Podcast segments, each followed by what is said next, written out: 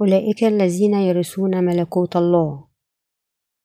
رمي الإصحاح الثامن الآية السادسة عشر إلى السابعة والعشرون. فالروح نفسه يشهد مع أرواحنا بأننا أولاد الله وما دمنا أولادا. فنحن أيضا وارثون ورثة الله وشركاء المسيح في الإرث. وإن كنا الآن نشاركه في مقاسة الألم فلأننا سوف نشاركه أيضا في التمتع بالمجد. فإني مقتنع بأن آلام الزمان الحاضر ليست شيئا إذا قيست بالمجد الآتي الذي سيعلن فينا. ذلك أن الخليقة تترقب بلهفة أن يعلن أبناء الله لأن الخليقة قد أخضعت للباطل. لا باختيارها بل من قبل الذي أخضعها. على رجاء أن تتحرر هي أيضا من عبودية الفساد إلى حرية المجد التي لأولاد الله. فإننا نعلم أن الخليقة كلها تئن وتتمغض معا. حتى الآن وليس هي وحدها بل أيضا نحن الذين لنا بكورة الروح. نحن أنفسنا نئن في قرارة نفوسنا مترقبين إعلان بنوتنا بافتداء أجسادنا. فإننا قد خلصنا إنما بالرجاء ولكن الرجاء متى رأيناه لا يكون رجاء فما يراه الإنسان لماذا يرجوه بعد؟ ولكن إن كنا نرجو ما لا نراه فبالصبر نتوقعه. وكذلك الروح أيضا يمدنا بالعون لنقهر ضعفنا فإننا لا نعلم ما يجب أن نصلي لأجله كما يليق ولكن الروح نفسه يؤدي الشفاعة عنا بأنات تفوق التعبير على أن فاحص القلوب يعلم قصد الروح لأن الروح يشفع في القديسين بما يوافق الله. كل أولئك الناس التي غفرت خأسامهم يؤمنون بإنجيل الماء والروح وعندهم الروح القدس في قلوبهم في رسالة يوحنا الأولى الإصحاح الخامس الآية العاشرة. فمن يؤمن بابن الله يثق في قلبه بصحة هذه الشهادة الذي عنده بر الله في قلبه عنده الروح القدس ساكنا فيه وأنه الإيمان بإنجيل الماء والروح الذي جعل من الممكن للروح القدس أن يسكن إلى الأبد في قلبه. أصبحنا أولاد الله بغفر أثامنا الذي نلناه من خلال إيماننا بإنجيل الماء والروح الروح القدس قد سكن في قلوبنا وأصبح شاهدا لنا قائلا. أنتم أولاد الله وشعبه. من الناحية الأخرى أولئك الذين ليس عندهم الروح القدس في قلوبهم فالناموس يشهد. أنتم لستم أولاد الله لكنكم خطاة إلى أولئك الذين يؤمنون بإنجيل الماء والروح الروح القدس يشهد أنتم أولاد الله. أنت شعب الله الذي بلا خطية. أوضح الله هذا بشكل وافي وكافي. لكي نعرف بأننا كي نصبح أولاد الله يجب أن نؤمن بإنجيل الماء والروح. أنت لربما تسأل أنا لا أشعر بأي شيء. لذا فهذا يعني أني لست ابن الله. بعض الناس طفوليين جدا في إيمانهم ولربما لا يدركون بأنهم عندهم الروح القدس في قلوبهم. لكن الروح القدس يؤكد لنا أنه على الرغم من أننا نشك في أنفسنا إلا أن الروح يشجعنا بقوله هيا أنتم أولاد الله. ألستم تؤمنون بإنجيل الماء والروح؟ لأنكم تؤمنون فأنتم شعب الله. حتى وإن شككنا فإننا لو أمنا بإنجيل الماء والروح. فنحن أولاد الله. الروح القدس يشهد أننا أولاد الله. الروح القدس ليس شيء يسكن في قلوبنا من خلال مشاعرنا وأحاسيسنا. أولئك الذين يؤمنون بإنجيل الماء والروح ليس عندهم خطية في قلوبهم وحيث أنهم بلا خطية فالروح القدس يسكن فيهم بالتأكيد أولاد الله. الروح القدس يخبرنا في قلوبنا. أنتم تؤمنون بمعمودية يسوع وصليبه وقد غفر لكم. إذا ليس عندكم خطية وأنتم أولاد الله. على أي حال شهادتي لا تأتي كصوت مثل صوت الإنسان لذا لا تتوقع أن تسمع صوت مدوي. لو رغبت في الاستماع لصوت حينئذ يمكن للشيطان أن يتنكر بصوت كصوت إنسان ليجربك.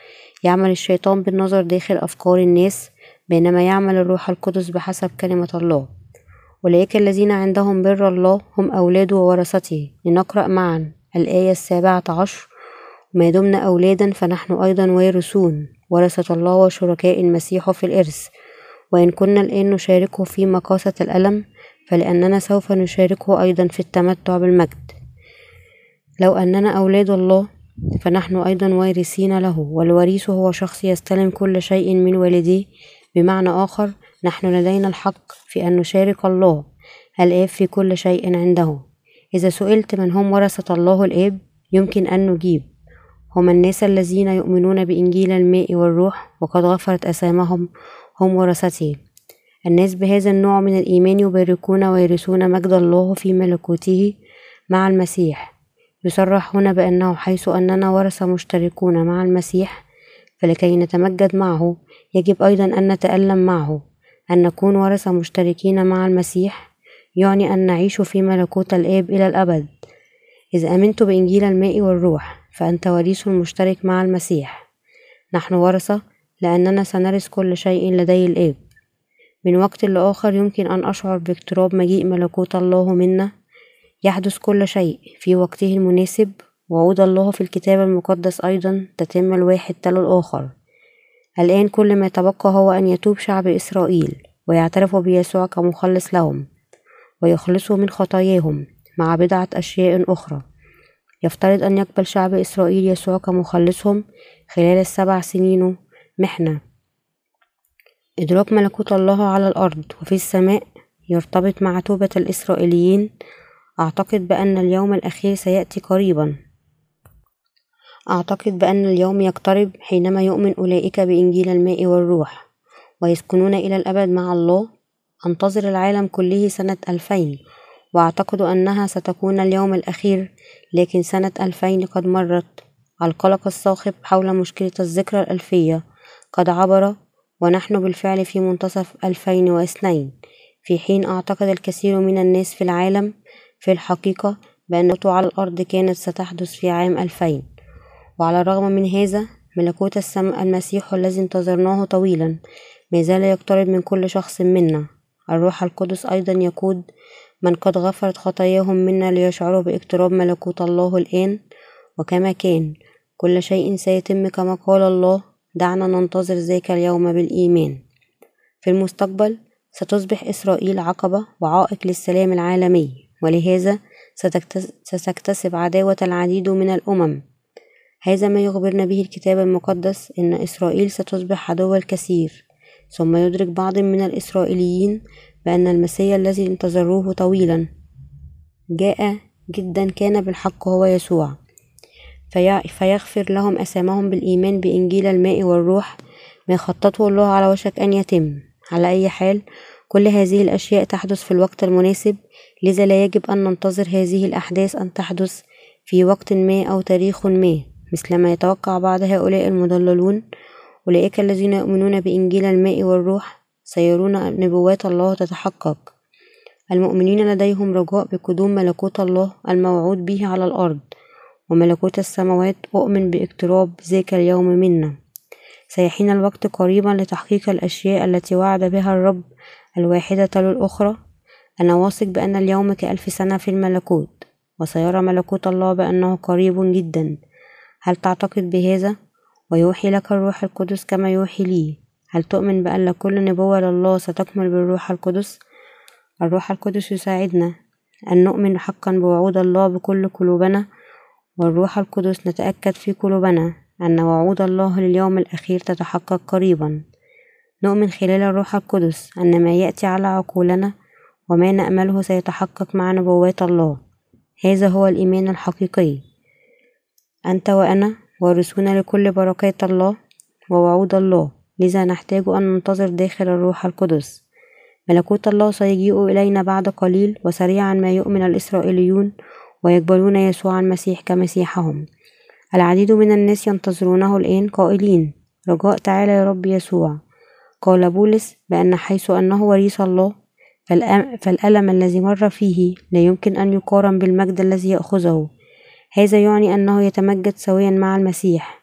يجب أن نعاني أيضا معه. هذا لأننا نؤمن وننتظر مجيء ملكوت الله لكي نتمجد مع المسيح. يجب أن نتألم أيضا معه. ترجى بولس لكل الخليقة بما فيهم كل الحيوانات والنباتات أن يتحرروا من موتهم. لهذا كل المخلوقات تنتظر بشوق استعلان أبناء الله. يترجى أولاد الله اقتراب مجيء ذلك اليوم الذي ستحيا فيه كل المخلوقات إلى الأبد. إذا يجب أن ندرك بأننا نحن المؤمنين قد بوركنا بالحياة الأبدية سوى كنا نرى اليوم الذي يأتي فيه ربنا أثناء حياتنا أو أن ربنا سيوقظنا من نومنا لكي يأخذنا يجب أن ننتظره.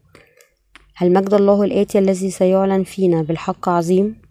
المجد الآتي الذي سيعلن للأبرار يكون مجدا أبديا وراثة الملكوت الأبدي والحياة إلى الأبد في مجد الله. لن يكون هناك موت فيما بعد ولا حزن ولا صراخ.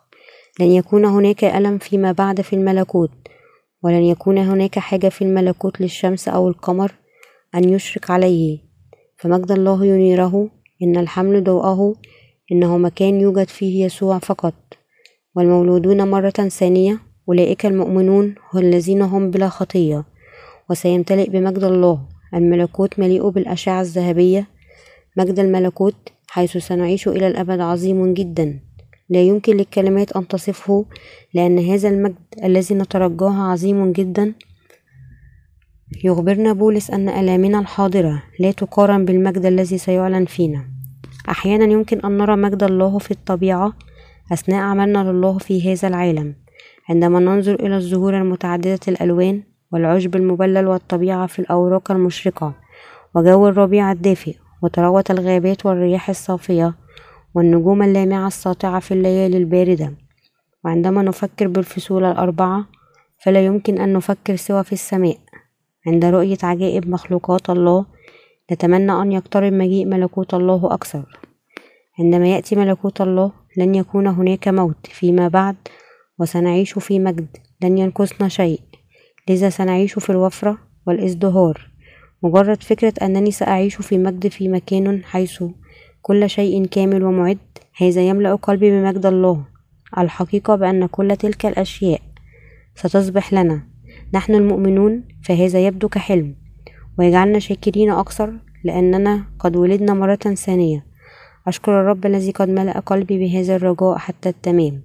الآن يمكننا أن نترجى السماء بتخيلاتنا لكننا نعرف بأنه في المستقبل. كل وعود الله تتحقق فيتركز يتركز رجاؤنا وشعورنا باقتراب مجد الله يصبح أقوى. بمرور الأيام لهذا يترجى المؤمنون المستقبل الإيمان بالله والرجاء في المستقبل هو المجد والإيمان لأولئك الذين يرثون ملكوت الله. هل هذا الإيمان الممجد إذن بركة أعطيت فقط لأولئك الذين يؤمنون بإنجيل الماء والروح. إن الجواب بالتأكيد نعم فقد يجب أن يمر وقت قبل أن يعطي مجد الله للأبرار. أولئك الذين يؤمنون بإنجيل الماء والروح في الوقت المناسب وعود الله بكل أمجاده ستتحقق لنا. كل هذه الأشياء المجيدة ستحدث حقا إلى المؤمنين إن المجد الذي ينتظرنا رائع وجميل وبهي. أنت وأنا الذين عندنا نفس الإيمان في إنجيل الماء والروح. نحن الناس الذين ندخل ملكوت مجد الله العالم الشرير المشوش, المشوش لربما يظلم قلوبنا في بعض الأوقات. قد نصبح مرتبكين ومثبطي العزيمة لكن أولئك الذين قد ولدوا مرة ثانية يمكن أن يتغلبوا على هذه المصاعب بالإيمان أنهم قد أصبحوا ورثة الله مع أنه من الوارد أن تجد كل أنواع الصعاب والمشقات داخل قلوب المؤمنين الذين بلا خطية إلا أنهم يمكنهم أن يجدوا قوة ويعيشون بتذكير أنفسهم بوعود الله. أنا ممنون لبقاء الروح القدس في قلوبنا يريحنا ويشهد لأرواحنا أننا نحن أولاد الله. أولئك الذين قد افتدوا حديثا من أساميهم يجب أن ينظروا أيضا لمجد السماء ويعيشون على الرجاء. لقد أصبحنا جميعا شعب الله على حد سواء. إذا عشتم حياة الإيمان في الكنيسة لوقت طويل يمكنكم أن تروا الروح القدس داخل أرواحكم مبتهجين في غنى ميراثكم المجيد. حتى قلوب الأبرار تئن على هذه الأرض. لنقرأ معا الآية الثالثة والعشرون. وليس هي وحدها بل أيضا نحن الذين لنا بكورة الروح. نحن أنفسنا نئن في قرارة نفوسنا مترقبين إعلان بنوتنا بافتداء أجسادنا. دعونا نسأل أنفسنا ماذا نأمل في الحياة. نحن المؤمنون نحيا آملين فداء أجسادنا.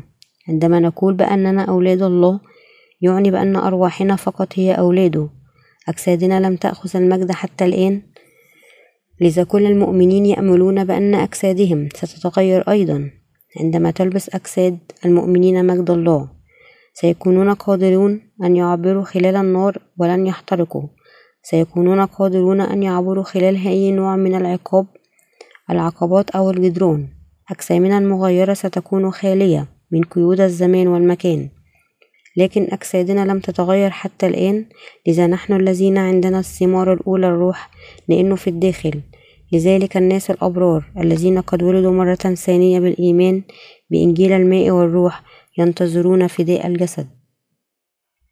أنت إن مكتوبا أنه حتى نحن الذين قد قبلنا بكورة الروح لأنه هل شعرت بالروح القدس يئن في داخلك؟ متى آن؟ الروح القدس يئن. متى حاولنا السعي وراء الرغبات الجسدية؟ عندما ننظر للعالم ونحن ما نرى ونحب ما نرى الروح القدس يئن فينا. أجسادنا لم تتغير لذا تتمتع وتحاول أن تتبع الأشياء العالمية لكن لأن أرواحنا تغيرت بالفعل. فالروح القدس يئن داخلنا لذلك يجب أن نعود بقلوبنا التي تحاول أن تتبع المسارات العالمية لتقبل توجيه وإرشاد الروح القدس. الروح القدس يئن داخلنا نحن ورثة الله. لأن الروح القدس داخلنا الحياة في هذا العالم تجعلنا نرى كم هو مظلم المستقبل وكيف هي ضعيفة أجسادنا في أوقات مثل هذه يجب أن نطمح في بركات وارثي الله ونتوق إليها. لأننا نعلم بأن أجسادنا هي أيضا سيفتدي. المؤمنون ينتظرون اليوم الذي يكون لهم أجساد كاملة مفضية بالكامل. الحياة بالأمل المجيد. لنقرأ الآيتين الرابعة والعشرون الخامسة والعشرون بصوت واحد فإننا قد خلصنا إنما بالرجاء ولكن الرجاء متى رأيناه لا يكون رجاء فما يراه الإنسان لماذا يرجوه بعد؟ ولكن إن كنا نرجو ما لا نراه فبالصبر نتوقعه. هل قبلنا مغفرة كل أثامنا على رجاء ملكوت الله لنسأل هذا السؤال. قلنا بأننا قبلنا مغفرة أثامنا بالإيمان بإنجيل الماء والروح لكن إن كنا نرجو ما لا نراه فبالصبر نتوقعه. الله يقول هذا. لكي نذهب للسماء ونتحرر من أثامنا يجب أن نخلص بالإيمان بكلمة الماء والروح القدس. بعدما نخلص من كل أثامنا إذا حولنا عيوننا إلى العالم وترجينا ما يمكن أن يرى فهذا يعني أننا لا نعرف مجد الله ولا ننتظره. إذا ترجينا ما نرى فهذا لا يمكن أن يكون رجاء لهذا سأل بولس فما يراه الإنسان لماذا يرجوه بعد؟ نحن الذين أصبحنا أبرارا الآن لا يجب أن نترجى ما على الأرض لكن نحن طبقا لوعده يجب أن نبحث عن السماوات الجديدة والأرض الجديدة اللتان يسكن فيهما بره. بطرس الثانية الإصحاح الثالث الآية الثالثة عشر. هذا النوع من الإيمان هو ما يرجوه فيه البار. البار يحيا على أمل السماء الجديدة والأرض الجديدة. ما يمكن أن نراه بعيوننا الجسدية ليس هو ما نأمله حقا. نحن لا يمكن أن نرى بعيوننا الإنسانية لذا ننتظر بعيوننا الروحية ملكوت المجد الذي وعدنا به الله. لهذا أولئك الذين هم بالحق أبرار يضعون رجاءهم على ملكوت السماوات. الرجاء هو أن نؤمن بأن ما قد أخبرنا به الله سيتحقق. قال الله أما الآن فهذه الثلاثة باقية الإيمان والرجاء والمحبة. كورنثوس الأولى الإصحاح الثالث عشر الآية الثالثة عشر. نحن قد استلمنا مغفرة أثامنا بإيماننا ونرجو ملكوت السماوات. ملكوته سيجيء إلى الأرض وسيكون موجود في السماوات ونحن نأمل بأن نعيش للأبد. في ملكوته لهذا نؤمن بكلمة الله ونتحمل آلامنا الحاضرة. مكتوب هنا ولكن إن كنا نرجو ما لا نراه فبالصبر نتوقعه. ما نصابر عليه ليس شيء يمكن أن نراه بعيوننا لكننا ننتظر وعود الله التي لا يمكن أن نراها جسديا. ستتحقق لنا وعود الله نحن المؤمنين لأننا قد أخبرنا أن مجد الله سيستعلن قريبا. ونحن نؤمن بهذا الوعد بما أننا قد أمنا بأن ربنا سيعود مرة ثانية إلى هذه الأرض فيمكننا أن نتحمل آلامنا الحاضرة. ملكوت الله سيجيء إلى هذه الأرض بدون أدنى شك عندما ينتشر الإنجيل إلى كل الأمم. ملكوت الله سيأتي بالتأكيد البار ينتظر ذلك اليوم بالصبر. سيأتي ربنا ونحن في انتظاره. هذا هو الحق ولي ولك. نحن الذين نعيش في هذا العصر. هناك امرأة أوكرانية تشاركنا العمل وهي تترجم كتبنا إلى الأوكرانية. رأت مباني مركز التجارة العالمي تنهار من الهجوم الإرهابي وقالت بأنها شعرت بالتشويش والخوف. سألت إذا كان هذا يمكن أن يعلن عن عصر الحصان الأبيض في سفر الرؤيا وسألت عن أي كتب تتعلق بهذا الجزء من الكتاب المقدس. نحن لا يمكن أن نقول بأن هذه الحادثة بالتأكيد هي بدء عصر الحصان الأبيض لكن نحن لا يمكن أن ننكر بأنه يحتمل أن يكون هناك ارتباط إذا حدثت أشياء مثل هذه بشكل متكرر. إذا سيكون هناك حروب والأمم ستقاتل ستقاتل كل منها الأخرى. عندما تندلع الحروب سيعاني العالم من المجاعات وعصر الحصان الأبيض يمكن أن يجيء فجأة. لذا عندما أرى مثل هذه الحوادث التي تتنبأ عن دمار العالم أجدد رغبتي بأننا يجب أن ننشر الإنجيل للعالم كله. حقيقي أننا نفقد الأمل في هذا العالم وأن قلوبنا تئن حينما تصيبنا المآسي. إلا أننا ما دمنا أحياء يجب أن ننتظر ملكوت الله الذي لا يمكن أن نراه بعيوننا الجسدية لكن فقط بعيوننا الروحية. لأننا نؤمن بإنجيل الماء والروح نترجى ملكوت السماوات وننتظره بالمصابرة لأننا نؤمن بأن ملكوت الله آتي وهو قريب منا. يمكننا أن نتحمل كل أتعابنا وهذا ممكن لأن الروح القدس يسكن في قلوبنا. هل تعاني؟ تحمل جيدا وليكن لديك صبر. لست أنت فقط الذي تعاني. لكن كلنا أيضا. سيكون عندنا أمل أنه حينما ينتهي هذا سيكون كل شيء على ما يرام. ألا تعرف بأنك لا يمكن أن تنمي رجاء روحيا ما لم تعاني مصاعب جسدية؟ عندما يرتاح الجسد جدا لا نبحث عن الله ولا نطلب بركات منه. هكذا ننحرف عن الله. نحن الذين قد ولدنا مرة ثانية. يجب أن يكون عندنا رجاء للمجد الآتي ونتحمل أتعابنا الحاضرة. قال الله بأن هؤلاء الذين يتحملون الصعوبات بالمصابرة للرب مباركون. اليوم الذي يأتي فيه ملكوت الله على الأرض سيجيء ونحن ندخل ملكوته. يجب أن نتحمل ويكون عندنا صبر ولا نفقد الأمل لذلك اليوم. يجب أن نتحمل وننتظر ذلك اليوم مهما كان الحزن والمشقات الحالية. يجب أن ننتظر ونصابر حتى يأتي ملكوت الله كسماء وأرض جديدتان الروح القدس يعين هؤلاء الذين عندهم بر الله. نقرأ الآية السادسة والعشرون. وكذلك الروح أيضا يمدنا بالعون نقهر ضعفنا فإننا لا نعلم ما يجب ألا نصلي لأجله كما يليق. ولكن الروح نفسه يؤدي الشفاعة عنا بأنات تفوق التعبير. هل الروح القدس يصلي من أجلنا؟ نعم هو يعمل ذلك. الروح القدس يعرف ضعفنا ويصلي من أجلنا. تحدثت قليلا حول أنات الروح القدس لنمر على هذا الموضوع مرة ثانية. الروح القدس يئن متى انحرفنا على الوجهة الذي التي يريدنا الله أن نذهب إليها. عندما ننظر إلى ظروف العالم ونئن معها عندما نذهب في الجهة التي لا يريدنا الله أبانا أن نذهب إليها أو عندما نتجاهل إرادة أبانا ونحيا بلا مبالاة لإرادته الروح القدس يئن. عندما يسكن الروح القدس في مؤمن مولود مرة ثانية يئن بما لا يمكن أن ينطق به ونخور ونضعف قلوبنا. عندما يجعلنا الروح القدس نصلي الروح القدس أحيانا يشفع من أجلنا ويجعلنا مدركين لحقيقة أننا نحتاج للصلاة. الروح القدس يئن في قلوبنا ويجعلنا نصلي أمام أبانا بحسب إرادته فنصلي هكذا أيها الرب الله لقد محوت أسامينا خلال معموديتك ودمك على الصليب وعن طريق ذلك نحن قد أصبحنا أولادك. نأمل أن يتحقق مجيئك الثاني على الأرض قريبا. نصلي أن تتحقق إرادتك.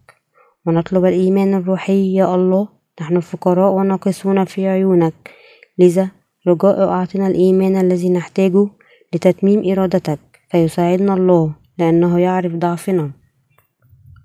الروح القدس لا يتركنا بمفردنا لكن يجعلنا نصلي حسب إرادة الله ويصلي من أجلنا أيضا مقاوين قلوبنا. الروح القدس يجعلنا نصلي حسب إرادة الله وعندما نسأل المساعدة يتركنا نعرف ما هي إرادة الله ويعطينا قوة جديدة. فإننا لا نعلم ما يجب أن نصلي لأجله كما يليق ولكن الروح نفسه يؤدي الشفاعة عنا بأنات تفوق التعبير. هل تشعر بهذه الأشياء؟ عندما تفكر وتتصرف بشكل مختلف عن ما يريده الله منا أن نعمل؟ هل تشعر بالروح القدس يخبرنا نحن الأبرار بأن هناك شيء ما خطأ؟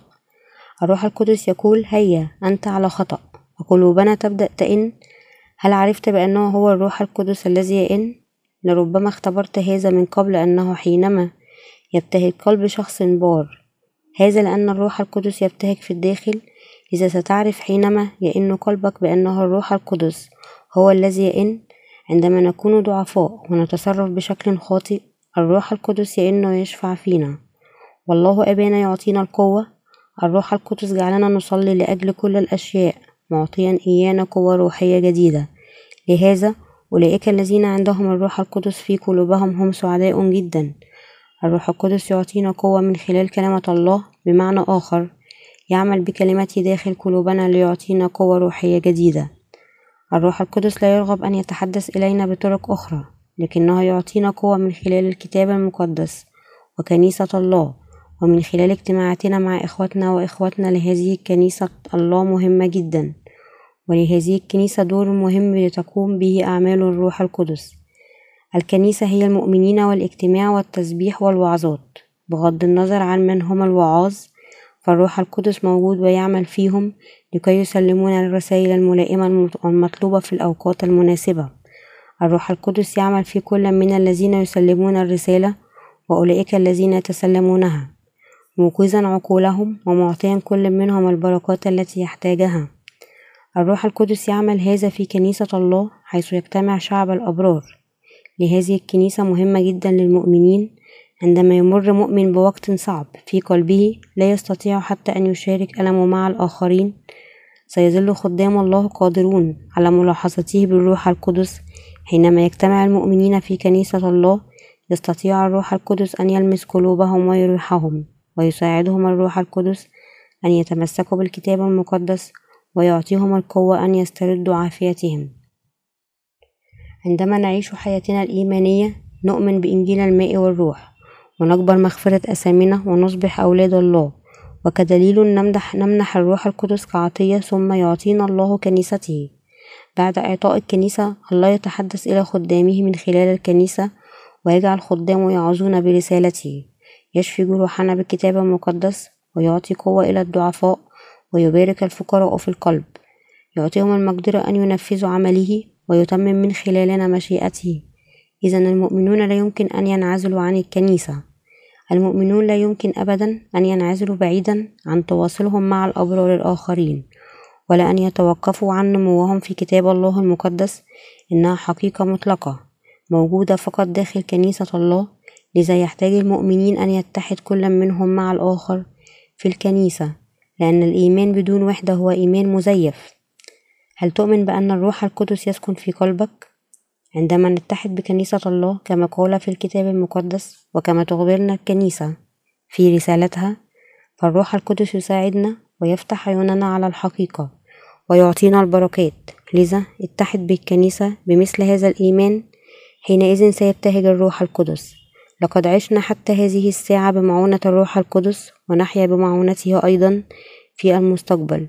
لهذا الروح القدس له أهمية كبيرة بالنسبة لنا. نحن الذين قد حصلنا على غفران الخطايا.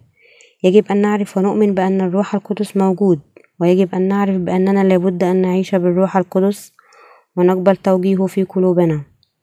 أولئك الذين عندهم الروح القدس في قلوبهم يجب أن يتبعوا مشيئته. إذا كنت شخصا بارا إذا فالروح القدس يسكن فيك. وهكذا يجب أن تتبع ناموس الحياة كيفما يقودك الروح القدس. نقرأ الآية السابعة والعشرون معا على أن فاحص القلوب يعلم قصد الروح لأن الروح يشفع في القديسين بما يوافق الله. الله أبانا يعرف فكر الروح الساكن فينا والروح القدس يعرف تماما كل ما في عقولنا. لذا الله الآب يعرف كل شيء في عقولنا وهكذا الروح يشفع في القديسين بحسب مشيئة الله. هذا يعني أن الله أبانا يعرف ما في فكر الروح القدس. الروح القدس يصلي بحسب إرادة الآب وهكذا المؤمنون يعيشون طبقا لإرادة الله. لهذا أولئك الذين تغفر لهم أسامهم. يجدون فوائد لحياتهم بالإيمان بالروح القدس. إن عقول الأبرار تقاد بنهضات الروح القدس. تنشأ المشاكل في الكنيسة. حينما يتواجد من ليس في قلوبهم الروح القدس داخل كنيسة الله. وأولئك الذين لا يؤمنون بإنجيل الماء والروح ليس فيهم الروح القدس داخلهم. لذلك لا يمكنهم أن يتواصلوا مع المؤمنين الحقيقيين. الذين في داخلهم الروح القدس فيجلبون العديد من المشاكل داخل الكنيسة على النقيض عندما يستمع أولئك الذين بداخلهم الروح القدس إلى عظة من خادم الله المملوء بالروح القدس تمتلئ قلوبهم بالسلام لأنهم يمكن أن يفهموا ما يحاول الله أن يخبرهم به خلال خادمه. أي واحد غفر له أسامه بالتأكيد يسكن فيه الروح القدس. نحن لنا الروح القدس ساكنا فينا ونحيا بحسب إرادة الله وتوجيه الروح القدس. الروح القدس يوجهنا بهذه الطرق أحيانا عن طريق الكنيسة وأحيانا من خلال شركة المؤمنين وأوقات من خلال كلمات الله. كما جعلنا نجد الله يسمح لنا أن نتبع طريقه البار. الروح القدس يعطينا قوة جديدة لنعيش في جانب الله حتى نصل ملكوته. أنا وأنت إذا يجب أن ندرك أهمية الروح القدس في حياتنا الإيمانية. عندما نؤمن بإنجيل الماء والروح نأخذ الروح القدس كعطية. كما يقال في الكتاب المقدس توبوا وليتعمد كل واحد منكم باسم يسوع المسيح فيغفر الله خطاياكم وتنالوا هبة الروح القدس. أعمال الرسل الإصحاح الثاني الآية الثامنة والثلاثون. أعطانا الله الروح القدس كعطية ليوجهنا لنعيش طبقا لإرادته. هذه هي هي إرادة الله أبينا يخبرنا أننا يجب أن نعيش حسب إرادته لندخل ملكوته. يجب أن نأخذ الروح القدس لنعيش حسب إرادة الله. أولئك فقط الذين يؤمنون بإنجيل الماء والروح يأخذون الروح القدس. هكذا يجب أن نؤمن بإنجيل الماء والروح. لنقبل الروح القدس كعطية ونعيش حسب إرادة الله وندخل ملكوته. نحن لا نستلم الروح القدس والفداء كل على حدة. يعتقد الناس اليوم بأن هاتان البركتان شيئا مختلفان ويعتقدون بأن الروح القدس يحل عليهم إذ ذهبوا وصلوا بحرارة في كهوف الجبل يتلون صلواتهم بألسنة غريبة يعتقدون بأن الروح سيحل عليهم حينها يعطيهم رسالتي بشكل مباشر ويتحدث معهم. لكن هذا للأسف غير صحيح. الروح القدس والكتاب المقدس لا يمكن أن ينفصلا والروح القدس والمؤمن لا يمكن أن ينفصل أيضا. لهذا العلاقات بين المؤمنين والروح القدس الكنيسة والله الثالوث الآب والابن والروح القدس مترابطين جدا كل منهما مع الآخر. نحن الذين نعيش في الأيام الأخيرة نعيش بالروح القدس. نعيش حسب إرادة أبينا والروح القدس. الروح القدس يعرف كل إرادة الله وأبانا يعرف كل شيء في فكر الروح القدس. لذا يوجه الروح القدس أفكارنا ويتواصل مع الله وبهذه الطريقة يصلي الروح القدس بحسب إرادة الله. وأبانا يجيب تلك الصلوات بجعلنا نعيش حسب إرادته. لهذا تحدث بولس في رسالة روميا الإصحاح الثامن من الآية السادسة عشر حتى السابعة عشر حول أعمال الروح القدس. نحن قادرون أن ننتظر ملكوت الله من خلال الروح القدس ويمكن أن نتحمل آلامنا الحاضرة ونحيا حسب إرادة ربنا ونعمل في ملكوته بقوة الروح القدس الساكن في قلوبنا. ويمكن أن نثابر بالروح القدس ونطيع ربنا خلال الروح القدس. وعندئذ المقدرة وعندنا المقدرة أن نخدم ربنا خلال الروح القدس. كل هذه الأشياء أعطيت لنا من خلال الروح القدس. لابد أن ندرك بأننا الشعب الذي يسير بالروح القدس وندرك كلمة الله دائما. موحدين قلوبنا بالكلمة ونصغي للكلمة ونتبعها. يجب أن نعيش حياتنا لنبتهج فينا أبانا والروح القدس. وليس حياة جسدية ترضي جسدنا فقط هذا ما يقوله بولس في هذه الفقرة. الله دائما معنا في حياتنا. يحفظ قلوبنا ويريد مساعدتنا. يباركنا الرب دائما وحينما يأتي ربنا مرة ثانية سيتغير كل شيء للمجد. نحن الذين عندنا بر الله الآن سنرث كل ملكوت الله والمجد. من يريد أن يرث ملكوت الله يجب أن يصغى باهتمام ويؤمن بإنجيل الماء والروح. هللويا. أصلي بأن يكون معك بر الله وأن يباركك.